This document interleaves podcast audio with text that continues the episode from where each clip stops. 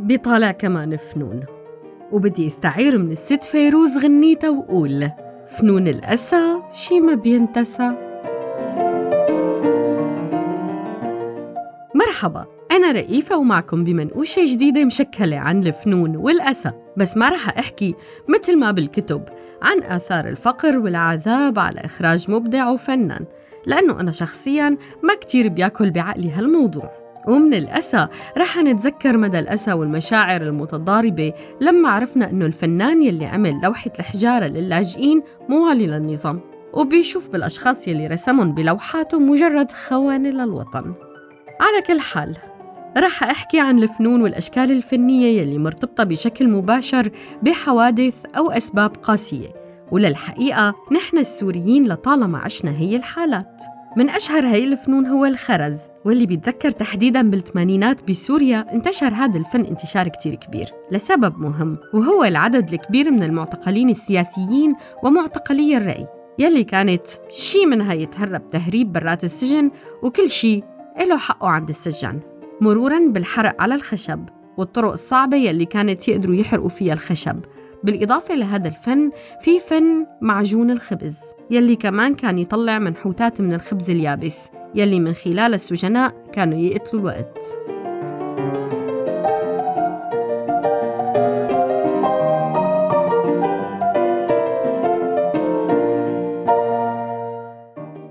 بفيلم ابن العم لعلي قتاسي ولبنى حداد يلي بيحكي عن رياض الترك. بيحكي فيه الترك عن كيف كان يقتل الوقت بالفن. رغم أنه ما كان معروف عن أمين عام المكتب السياسي للحزب الشيوعي علاقة فنية مباشرة بس بالسجن تحول لفنان لوقت قصير.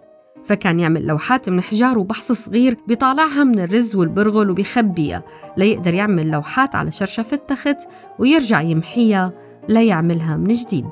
ومن الفنون الجميلة لفنون الأدب والكتابة فكانت من الأصعب الورق كان ممنوع فما بالكم بالإقلام. لكن مع هذا الشيء لاقى كثير من السجناء السياسيين طرق ليتحرروا ويكتبوا معاناتهم ويحتفظوا فيها ويخبوها. وفي عدد من الكتب يلي بلشت كمشاريع داخل السجون بالإضافة لحديث عدد كبير من السجناء السياسيين عن مسرحيات كاملة كانت تصير داخل السجن. وبتدور بروفاتا بعيد عن أعين السجان. ما فينا نحكي عن السجون وما نتذكر السجون الفلسطينية. فالسجناء الفلسطينيين مو بس اشتغلوا كل أنواع الفنون البصرية والأدبية لا وبل كمان الموسيقية. المعتقلين الفلسطينيين أوجدوا لحالهم فضاءات جديدة فكانت موسيقى الشبابة والمجوز والأرجل حاضرة بالسجون. ليش؟ لأنه هي الأدوات الموسيقية الوحيدة يلي كانت ممكن للمعتقلين أنه يصنعوها من أنابيب التمديدات الكهربائية يلي بيطالعوها من الحيطان. حتى إنهم تحدوا السجان بصنع آلات أكثر تعقيداً. بأحد المقالات بيذكر كاتب المقال قدرة أحد السجانين على صنع آلة كمان من بقايا خشب لعبة الطاولة المعروفة. وبيتناقل الأسرى القدماء قصص عن عذوبة صوت شبابة أبو علي الديراوي ومجوز أبو السلطان ودبكة أبو حامد الرفاتي وأغاني محمود البرغوثي وغيرهم كتار من أبناء الحركة الوطنية الفلسطينية الأسيرة.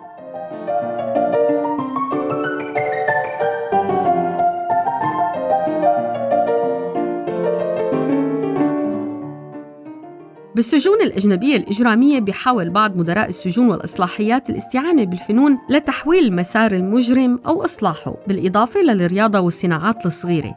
وأكيد الطبخ سيد الفنون. وشفنا كثير من التقارير والأفلام عن الموضوع. نتذكر منها بفيلم مايكل مور بزيارته لأحد السجون بالدول الإسكندنافية كيف كان عم يعمل حوار مع سجين وجنبه سكين. ممكن تشقفوا لمايكل مور شقف وهبرة على كل حال مو هون حديثنا. عم نحكي عن الفنون والمآسي.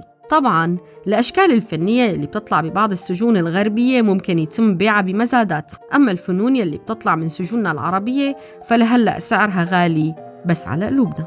من السجون للحروب.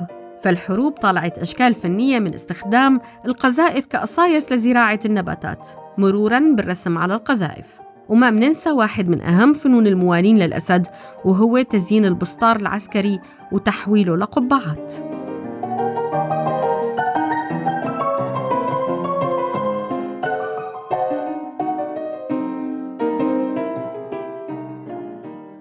من الفنون القاسية يلي طالعتها معتقلات وسجون الأسد الأب والابن عدد كبير من الروايات والرسوم يلي بتحكي عن قسوة التجربة والرعب الهائل يلي بيواجه السجين. منذكر من أحدثها صور لأجساد عارية محطمة تحت ضربات الجلادين عيون فزعة وغائرة أيدي يائسة تحاول دون جدوى حماية أعضاء جسمها الحساسة.